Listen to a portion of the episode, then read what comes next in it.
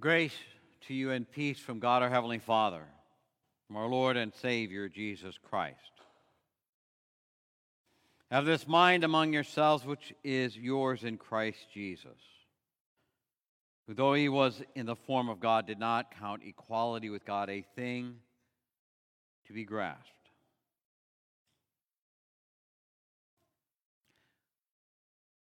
So, does anybody want to answer? What does a robber value? Anybody? A robber values your stuff. Right? That's what's most important to them. And I'm going to go out and say more, more important even than their own life. Why do I bring up robber? Well, it has to do with the, the King James Version, not the English Standard Version. Uh, in the King James Version, it is, who did not consider it robbery to be counted equal with God. Who did not consider it robbery. And, and you know, as, as a kid growing up on King James, yes, I'm that old that King James was the version. It was the Bible. If you went to that new revised standard, you were a heretic. But did not consider it robbery to be counted equal with God. And for many years, I, I searched and I thought, sought to find what the answer is. And it, it has to do with the Greek word. You knew this was coming in, of course, right? But the Greek word has to do with clutching and grasping so hard. What makes a person a robbery is not their desire for your good, but the fact that they hold on to. They want to grab a hold of your goods. They value that more than you. And that object, whatever it is, becomes the most important thing in their life. Their value system revolves around that which they want to clutch, what they want to grasp. The old church, the ancient church, recognized that in the, the mortal sins. And you have two mortal sins that revolve around that concept. First of all, greed, which is the gateway to all of them because greed is love turned in upon itself. And the second is gluttony. In greed, you value yourself above anyone else. And therefore, you will do anything it takes to make sure that you are what you want to be. That the world is what you want it to be. And anything that doesn't fit that picture, you scratch out of existence because it doesn't fit your world. Gluttony seems to be the same thing, except it's the massive gathering of things. And it, it turns itself around, and it really fits this verse very well. Gluttony has to do with wanting something so no one else can have it. It's not that you want it so that you can consume. It's not you want it so that you can be big and round as a bowling ball. It's that you want it because you don't want someone else to have it. And never mind that you've got 25 identical to it. T- number 26 is the magic number because otherwise somebody else might get that one.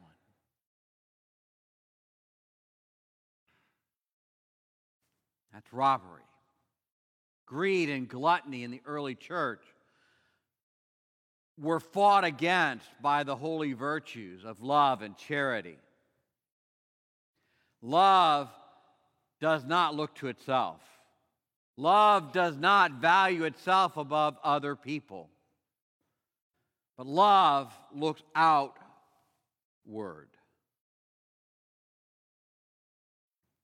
Charity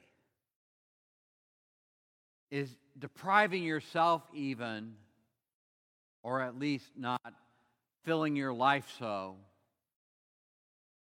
that others don't have, but rather seeing that they do have. So charity is all about is looking at what we have, looking at what we can do, looking at what is available to us, and seeing that it gets to those places that it needs to be. It's about values. In the Christian virtues, we value the people around us rather than ourselves. And that brings us to Jesus. Have this mind in you, which was also in Christ Jesus, who, being in the very nature God, did not consider equality with God something to be grasped, something to be clung to, something to be held on to. Who does Christ value above all else? When we look at that mind, that attitude of Christ, it becomes very clear. He will go without sleep. He will go without eating to the point where his family thinks he's nuts and they come to drag him out of the house so they can pour a bowl of soup down his throat. But his answer to them is no, no, no, no, no. These people. These people are my brothers and sisters. These people are my family. These people are the children of God. And it's these people that I came for. You see, when Christ leaves heaven, it's not for his own glorification. It's not to add another feather in his cap or another diamond on his crown. As we look at the next two weeks, we see further how he devalues that being God. Not that he ceases to be God, but he, it doesn't control everything he is. But something else does. And it has to do with you and me. The fact that he values us causes him to be something, causes him to do something. But what about us? Does the fact that he values us, fact that he is willing to leave his throne on high and come down to this world, does that change us? When we look at that mind that is in us, do we value what He would have us value? And by the way, I am no way saying you have to live as a homeless person. You have to give away all of your goods. Uh, by the way, just live, give away all your goods. We'll all move into tents out here in the park. We got plenty of space on the parking lot. We'll all just live out here. We'll have some campfires and we'll cook cook a big pot of beans and rice and, and we'll just all live out here. I'm not saying that. Any more than the early church in fighting against gluttony and talking about charity was saying, give up everything.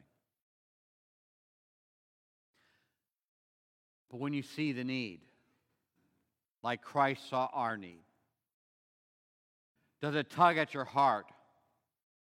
Does it punch you in the gut? Does it change the value of that which you hold in your hand? It makes you to value instead what you see with your eyes, what you hear with your ears, and what pulls at your heart.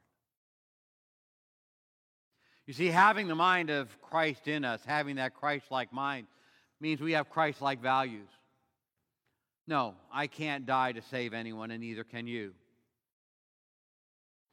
But I can look at what God has given to me and value it in such a way as valuing how it will help those around me, as using it for the good of His kingdom and His people, and as using all that He has blessed me with to help those individuals who are in need. rather than to look at my kingdom and my throne, to look at the people that God has given me, especially those in need. Next week, we'll go into the first of the two actions in his humility. And we'll ask ourselves are we humble like he? In Jesus' name, amen. Now may the peace that passes all understanding keep our hearts and our minds in Christ Jesus unto life everlasting. Amen.